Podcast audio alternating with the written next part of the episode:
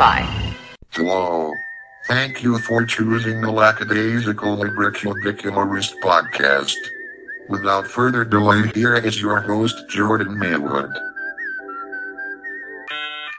Hello, welcome to the LibroCube. My name is Jordan Maywood, and I am the Lackadaisical LibroCubiculist. Yeah.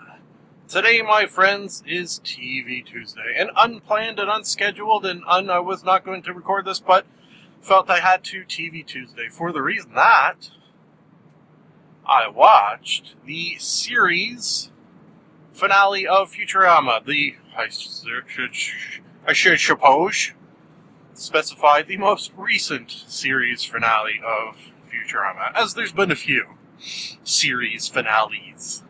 Ridiculous. Anyways, before we get into that, I should say that we're that there will be spoilers, folks. Please take heed of this warning. Uh, I'm going to spoil the living bejesus out of this thing.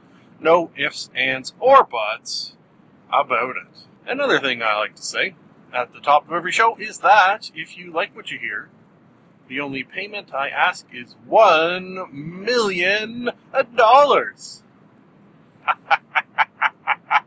no, that is ridiculous. The only payment I ask is perhaps you pass the podcast on to a friend. Perhaps you rate, subscribe, and comment within iTunes as that is what helps others find podcasts, those things. Thank you for those who have done so. That will, of course, take us into our last piece of podcast related business. Try to say that differently every day, or slight variations on that theme. Today's sponsor is what I was about to say there. Today's sponsor is Time Button Vintage Clothiers.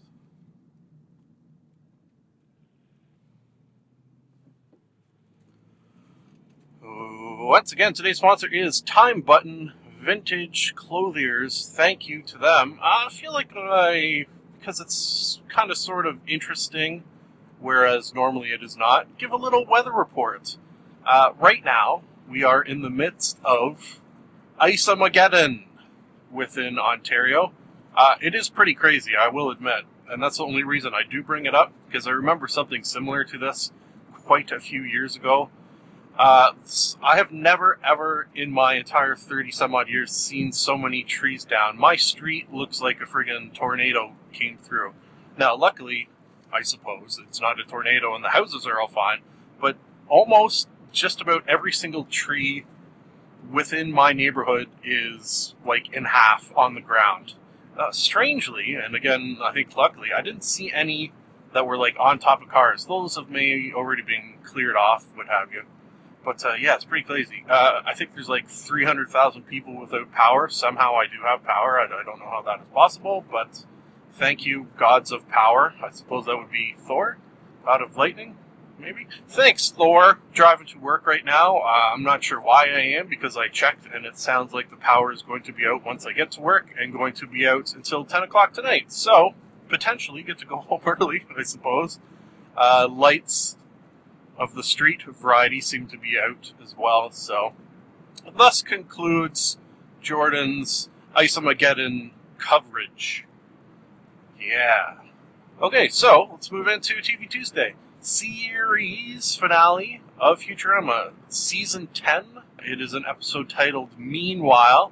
This, uh, I didn't actually plan on recording any TV Tuesdays on my hiatus from podcasting. Right now, I have just recently posted the second annual Scrooge reenactment, which means I take a little time off. But uh, because I watched this, I wanted to talk about it. So that is what I'm gonna do. I enjoyed it. End of discussion. No, no, uh, I should say more than that. I just enjoyed it. Yeah, it's uh, some of my favorite Star Treks, some of my favorite Futuramas for that matter, some of my favorite any science fictiony things in general have to do with time travel and the interesting things around said traveling of time. And uh, this could easily fall into that vein time travel episode. So, right there, it's going to get automatic points from me. It had laughs, of course. Futurama very infrequently does not have laughs, Although I'm going to be 100% Amish with you and say that season 10 as a whole, because I did watch the whole thing, obviously, I don't know if my expectations were high or what it was, but I didn't feel like I got as much laughter, actual factual generation of laughs, as I normally did. So maybe it was kind of good to go out before it started, if possible, going downhill. And just on that note, Futurama is like I like it more than Simpsons, like it more than Family Guy, like it more than most of these style of cartoons, if this style is a, in fact a style. Starts out with a trip to the moon, which, if you watch the first episode, I mean the very, very first episode, that's how uh, the show started. So it was kind of nice, 10 seasons in to end where they began at Luna Park, which is, well, a park of the amusement variety located on the moon. Hmm, interesting. They hop on a ride, as you do when you're at Luna Park on the moon, and the ride is, I even wrote down the name of the ride because it was amusing to me, Mexadeca Hexa Octopus. That's a lot of friggin' um, arms on that thing, and uh, it caused Bender to vomit. I know what you're thinking, he's a robot, how does he vomit? Well, I don't know the exact mechanics, huh? Huh? Of it, but uh, when he does vomit, he vomits up like screws and nuts and bolts and shit like that. of course. Because that's what he eats? No, that doesn't make sense. All he does is drink booze, so he should vomit booze, not nuts and bolts. Whatever. Let's suspend our disbelief that a robot would vomit nuts and bolts. Uh, some of them get into the gears of this hexadeca hexamexic octopus thing and shoot Leela into space. Into space! Where there is no air. If you are unaware, there is no air in space. So she is presumably dead. Yeah, that's sad. End of episode. No, that is not what happens. She sews herself into a stuffed animal to, uh, I guess that's against the cold, and then she had like a uh, giant balloon animal, let's just say, and uh, she used that to breathe. So, again, probably wouldn't work in real life, but hey, disbelief suspended. So, after this near death experience, Fry has come to the realization that he always knew he loved her, but now he knows that he cannot live without her and wants to spend the rest of his life with her. Oh, a marriage episode, which is not unusual for a series finale to have a marriage within it, right? Right. So, uh, Fry decides he's going to propose at the top of the Vampire State Building, which is, I suppose, similar to the Empire State Building, although run by vampires. Hmm. Anyways, uh, he gets to the top and he says to Leela, if you. He proposes to Leela. Sorry, I, I should. I got a little out of the order there. He proposes to Leela. Uh, she is about to answer, and he says, No, no, don't tell me yet. If you're going to say yes, meet me at the top of the Vampire State Building at such and such a clock. So, uh, yeah, she doesn't show up.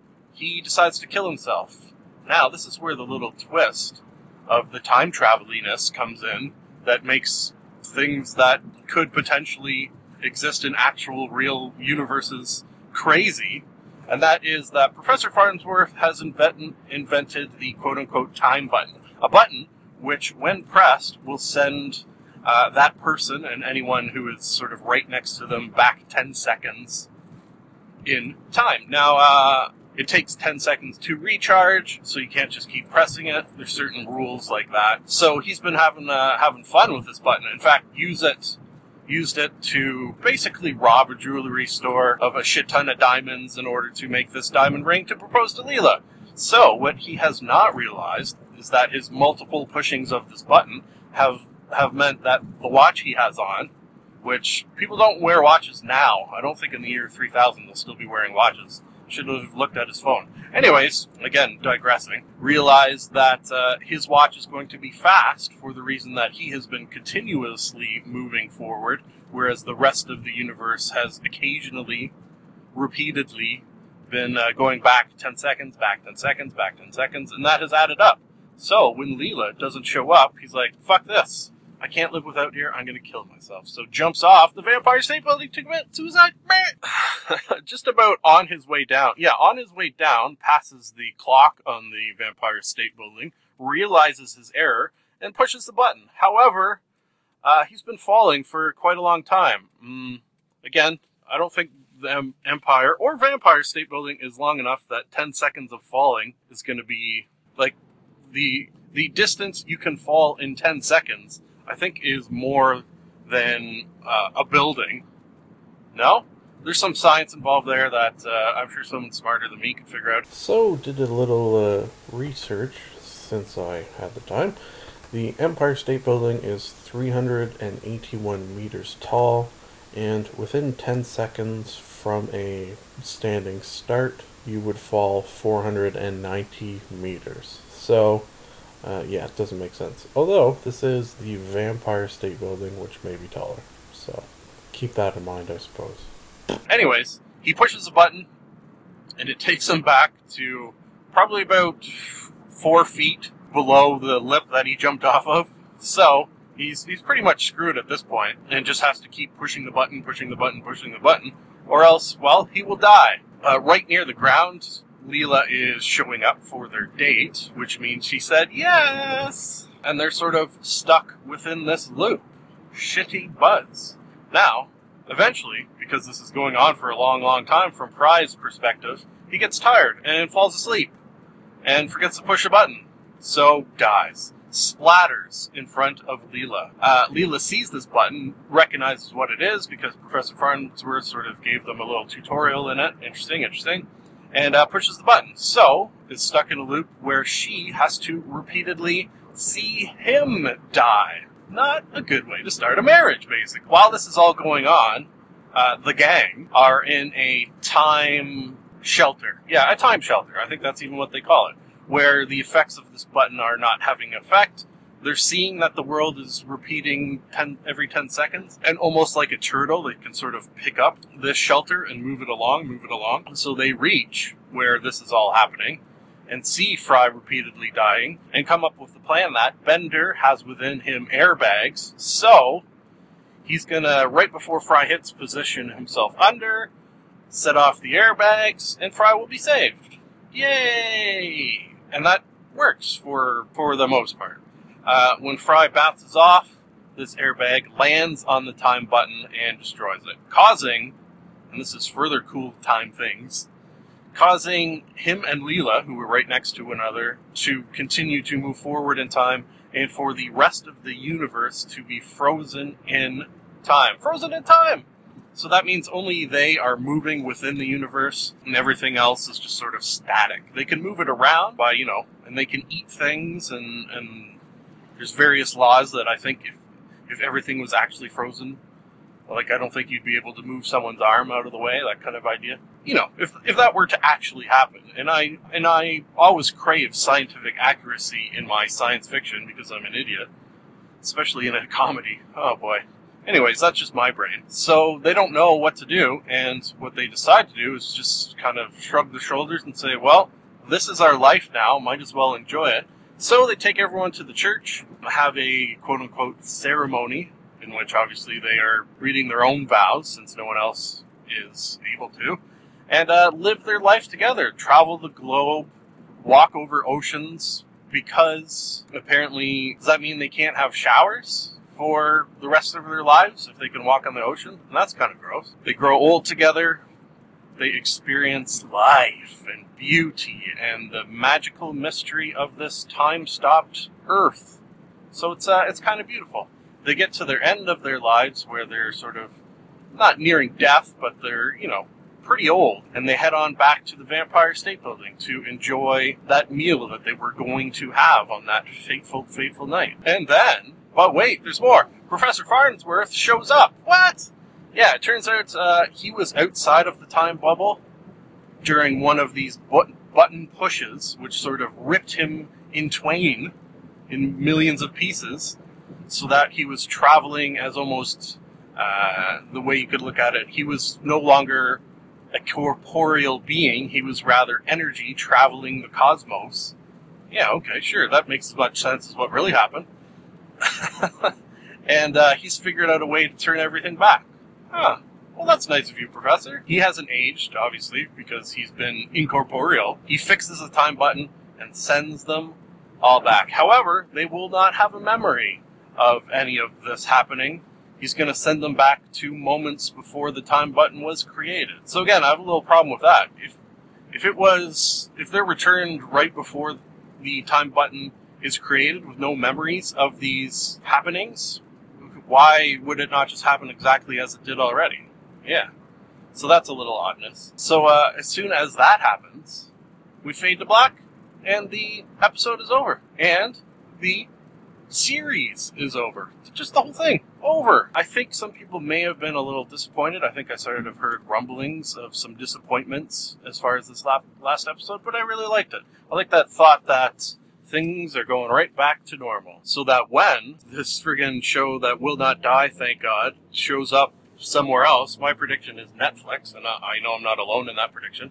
When the show is resurrected on Netflix, they can uh, sort of start right at uh, where they left off, with not too many crazy things to carry over from the television series. If you feel me. Yeah, feel me. Folks, okay, it was nice uh, of you to listen to that, if in fact you did. If you did not, you're not listening to this, so it doesn't matter. Hey, time.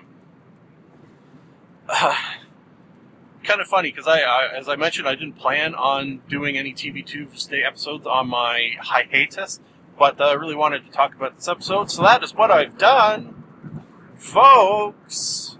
That will leave one final thing to say, which is, it is nice to be nice to the nice.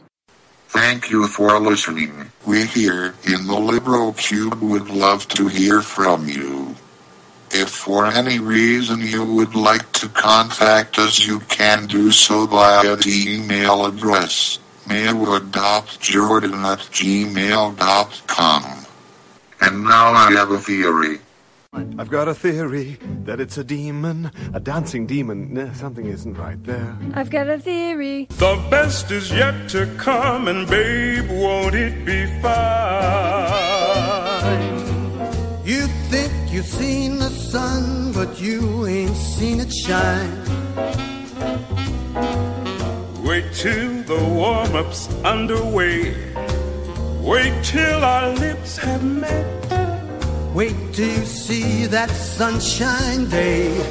You ain't seen nothing yet. The best is yet to come, and babe, won't it be fine? The best is yet to come, come the day you're mine. Live long and prosper.